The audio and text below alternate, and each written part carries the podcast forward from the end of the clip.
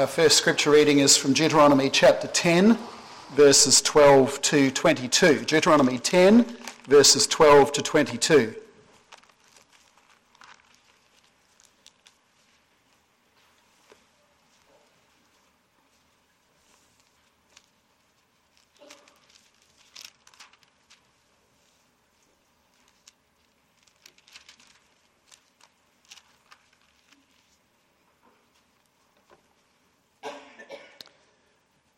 Verse 12.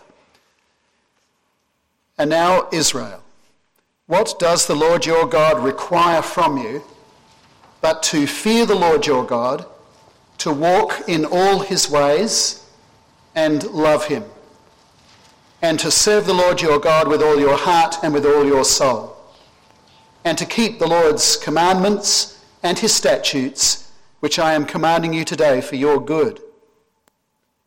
Behold, to the Lord your God belong heaven and the highest heaven, the earth and all that is in it. Yet on your fathers did the Lord set his affection to love them, and he chose their descendants after them, even you above all peoples, as it is this day. Circumcise then your heart, and stiffen your neck no more. For the Lord your God is the God of gods, and the Lord of lords, the great, the mighty, and the awesome God who does not show partiality nor take a bribe. He executes justice for the orphan and the widow and shows his love for the alien by giving him food and clothing. So show your love for the alien, for you were aliens in the land of Egypt. You shall fear the Lord your God, you shall serve him and cling to him, and you shall swear by his name. He is your praise, and he is your God who has done these great and awesome things for you, which your eyes have seen. Your fathers went down to Egypt, 70 persons in all, and now the Lord your God has made you as numerous as the stars of heaven. Would you then turn, please, to 1 John chapter 2? 1 John 2, verses 1 to 6. The text for the sermon is verses 3 to 6.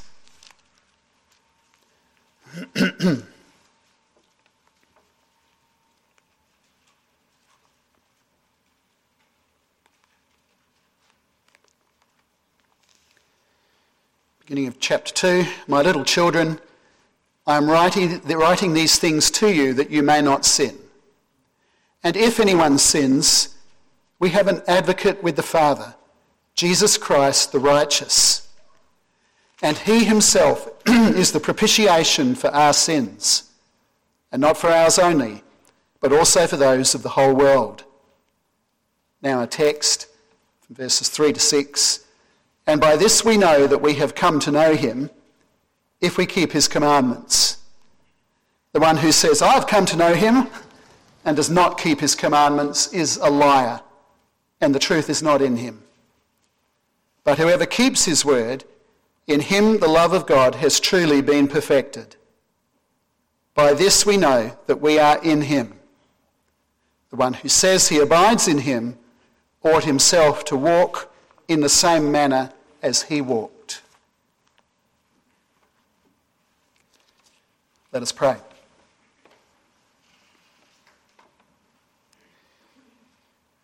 Heavenly Father, we pray that you would keep us from leaning on our own understanding, our own knowledge, our own wisdom in order to comprehend your word. Rather, we ask for your help, Lord. We ask for the illuminating grace of your Spirit to open our minds, to grant us understanding, and to cause us to grow in it. We pray this in Jesus' name. Amen.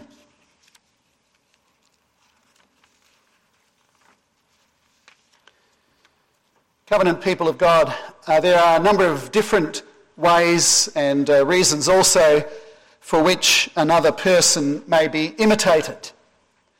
Sometimes the imitation of another person uh, takes place at a kind of subconscious level. For example, uh, children growing up in a home or hanging around with their friends may subconsciously take on various ways of speaking or acting that they pick up from their family or that they pick up from their friends. In other cases, it may be done in a more self conscious way, uh, sometimes with mocking as well, imitating another person in order to mock them. Uh, think, for example, of the way comedians might uh, imitate a, a Trump or a Biden or some other politician in order to ridicule them. But at other times, and this is the best type of imitation, at other times there is a deliberate effort to follow the example of someone to whom we really look up. And it is in that last category that I want to put the imitation of the Lord Jesus Christ, a subject that has been written about uh, to a very, very great extent down through the ages. Perhaps most uh, famously in the 15th century, the Dutch German Thomas à Kempis wrote his book, The Imitation of Christ, an extremely popular book. And his view of the imitation of Christ was, as you might expect, a very Roman Catholic view focused on imitating Christ by devotion to the sacrament, and imitation to Christ by means of turning away from the world, almost a kind of world flight idea, withdrawal from the world. And even, he even emphasised uh, being devoted to Christ, imitating Christ by turning away from theological disputes. And there were other ways in the Middle Ages that the imitation of Christ was focused on. Uh, think, for example, of the European Passion plays, where uh, people even volunteered to be crucified because they wanted to imitate Christ. Or the stigmata, people who claimed that they had the wounds of Christ on the cross appearing in their hands and feet and side and so forth.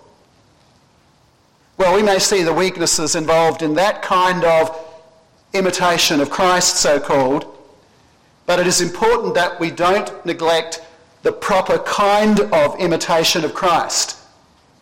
Now, of, Christ, of course, Christ is not just our example. He is far more than just an example. Nevertheless, we are called to the imitation of him.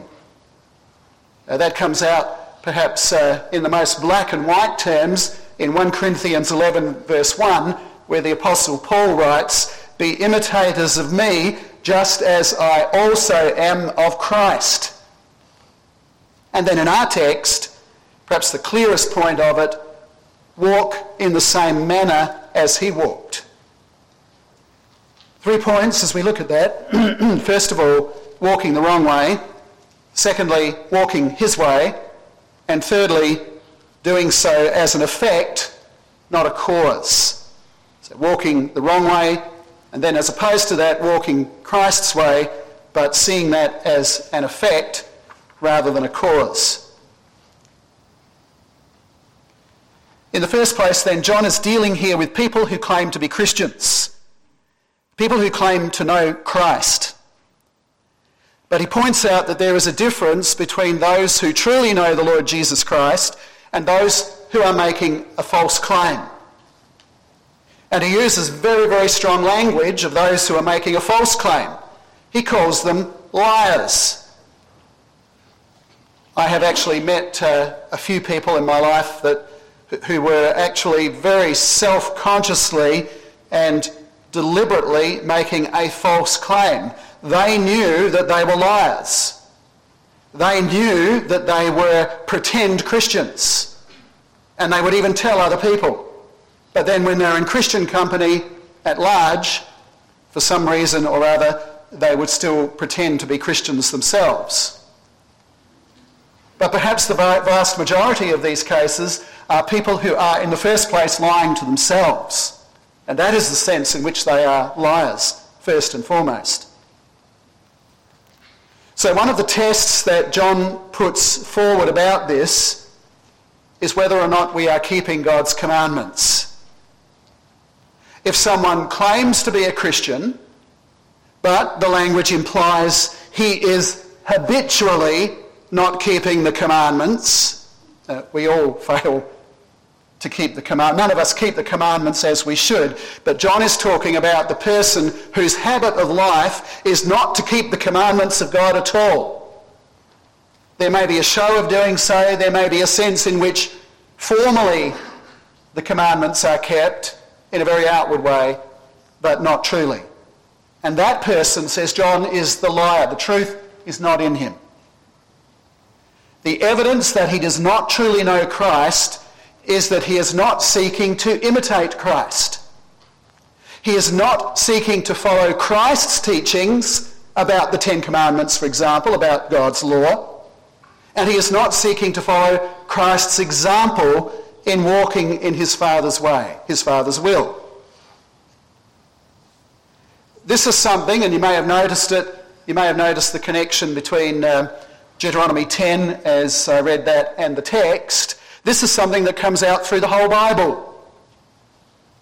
Uh, we've just been reading at home in uh, 1 and 2 Kings. And one of the things that struck me is that virtually every king that is mentioned there in both Israel and Judah, in virtually every one of these cases, there is a, a, a, there's a couple of little phrases that keep recurring, and they bring out this sharp contrast between the godly kings and the wicked kings. And of the godly ones, it says they walked in the way of their godly fathers. They walked in the way of their father David. And David, of course, uh, sought to walk in God's ways. And on top of that, he pointed to the Lord Jesus Christ, although David was himself a sinner and flawed. Whereas with the wicked kings, they are said in virtually every case to walk in the way of their wicked fathers, and most notably Jeroboam.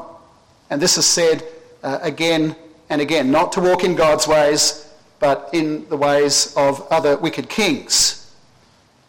Now, of course, surprisingly, it may it was a surprise to me in some ways uh, that a good king sometimes produced a very, very wicked son. And sometimes a wicked king produced a Hezekiah or a Josiah. And you might say to yourself, how could a father like that produce a son like that? Well, these things do happen in human families. But in God's family, those who truly know the Father and who truly know the Lord Jesus Christ, where the word know means have a close relationship with. It doesn't just mean know certain facts about, it means to have a close relationship with the Lord.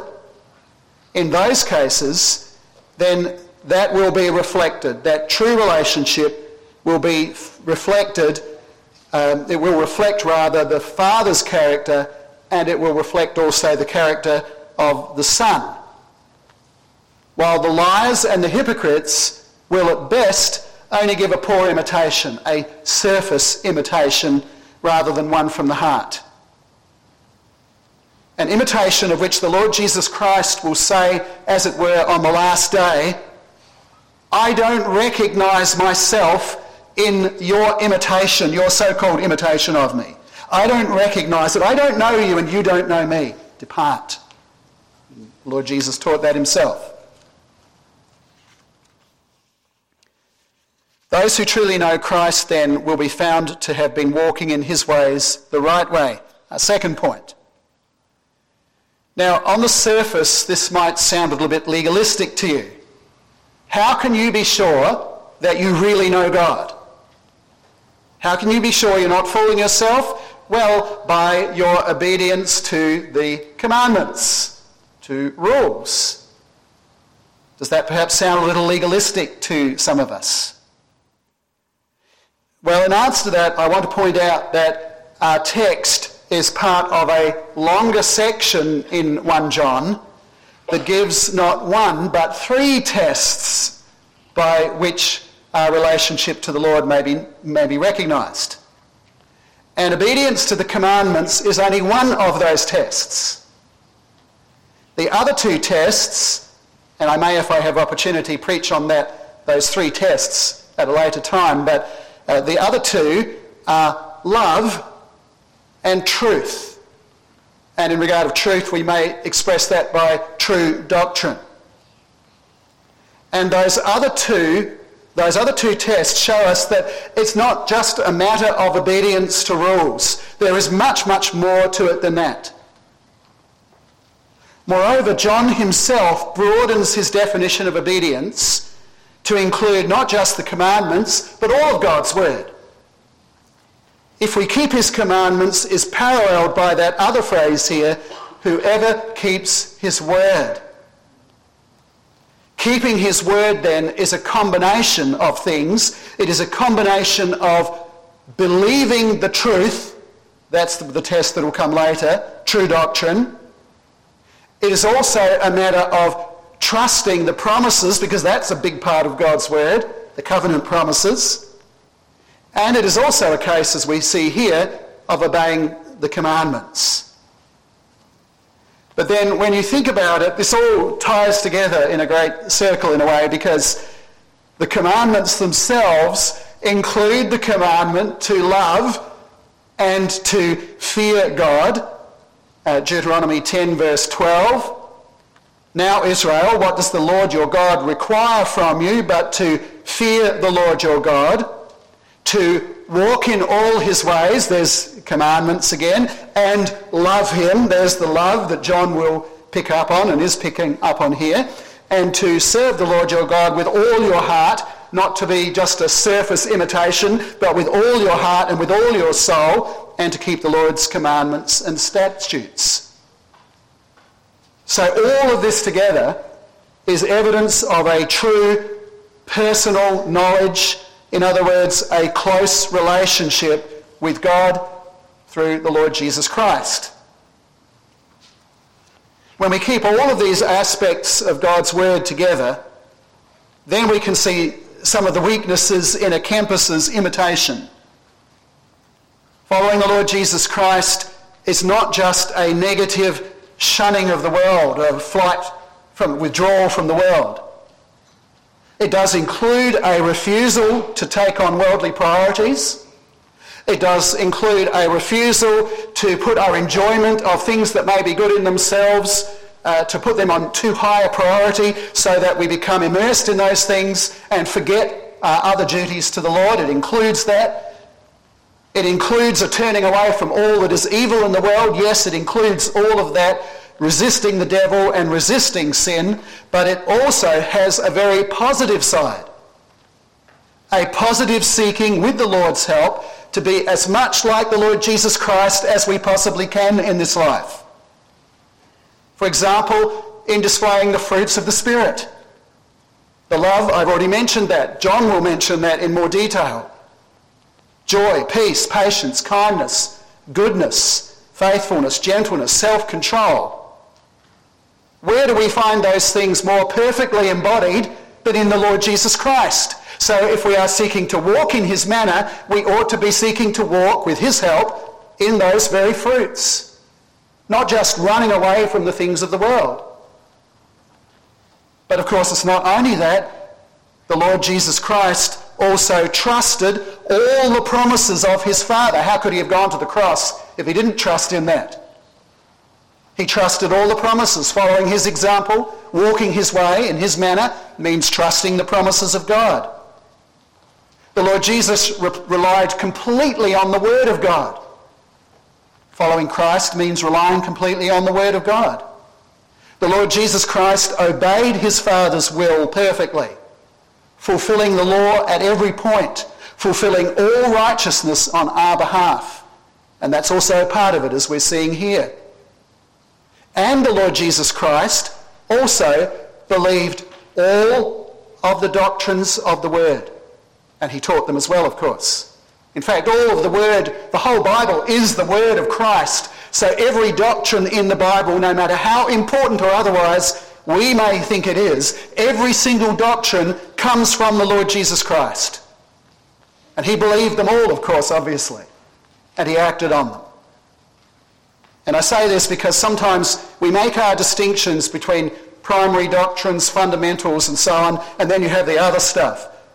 But never think that the other stuff is unimportant. It is the word, the doctrine of Christ. And that is why the Lord Jesus Christ said that man does not live on bread alone, but on every word that proceeds from the mouth of the Lord.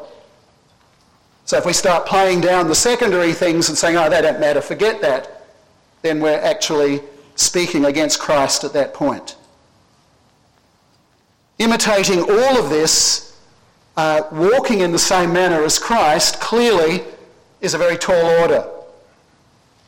More than that, it's an impossible thing for us in this life as sinners. But we can make a small start in it with God's help. And when you make a small start in it, that is an indicator that you truly know the Lord. Because it is an indicator, no matter how small, if that effort is made and that walk is beginning, it is an indication that you want to be like him as much as you can. It is an indication that you want to be like him because you love him. And it is an indication that you want to be like him because you fear God from the heart. Of course, the primary evidence of true faith is the Holy Spirit's testimony within us, assuring us that we are sons and daughters of God, so that we cry out, Abba, Father. That's the first line of evidence that one is a, a true believer, that you really do know God. That's the primary evidence. But from that, from that work of the Holy Spirit, flow the good works and the good fruits that provide the second line of evidence, our walk before the Lord. Because the Holy Spirit always produces good fruit within the believer's life. He always produces a good walk and a good imitation of the Lord Jesus Christ. You can't have one evidence of true faith without the other. The Holy Spirit's inner testimony always goes with the fruits of a sanctified life wrought by the same Holy Spirit as he applies Christ's work to us. Now, what I've said should be enough to demonstrate that this test of obedience, which talks about commandments, is not legalistic. It's legal, it has a legal aspect, but it's not legalistic. But there's further evidence of that in that this passage shows us that our obedience it's not the cause of our salvation, it is the fruit or the effect of it, an inevitable effect of the gift of salvation. Our third and final point an effect, not a cause. Note the wording in verse 3. By this we know that we have come to know him if we keep his commandments. So this is a present act our ongoing effort to keep God's commandments with His help as an ongoing feature of our life, but it demonstrates something that has already been established in the past. A relationship with God that we have come to know Him, and that is why we keep on striving to obey His commandments. A past relationship that has come by the grace of God. Our obedience is an effect of knowing God, not the ground of our salvation. Moreover, verse 5 says, If we keep his word, the love of God has truly been perfected in us. That translation, perfected, uh, often gives rise to some confusion because uh, sometimes people think, well, I'm not perfect in this life. How can anyone in this life be morally perfect? But uh, the, it isn't talking about that kind perfection in that sense. Uh, somebody has put it this way that uh, it's not saying that we become morally perfect, rather, that the love of God by grace, and this is the fundamental meaning of the word, the love of God reaches its goal. The love of God reaches its goal in us, the goal that we become more and more like the Lord Jesus Christ and remain or abide in Him.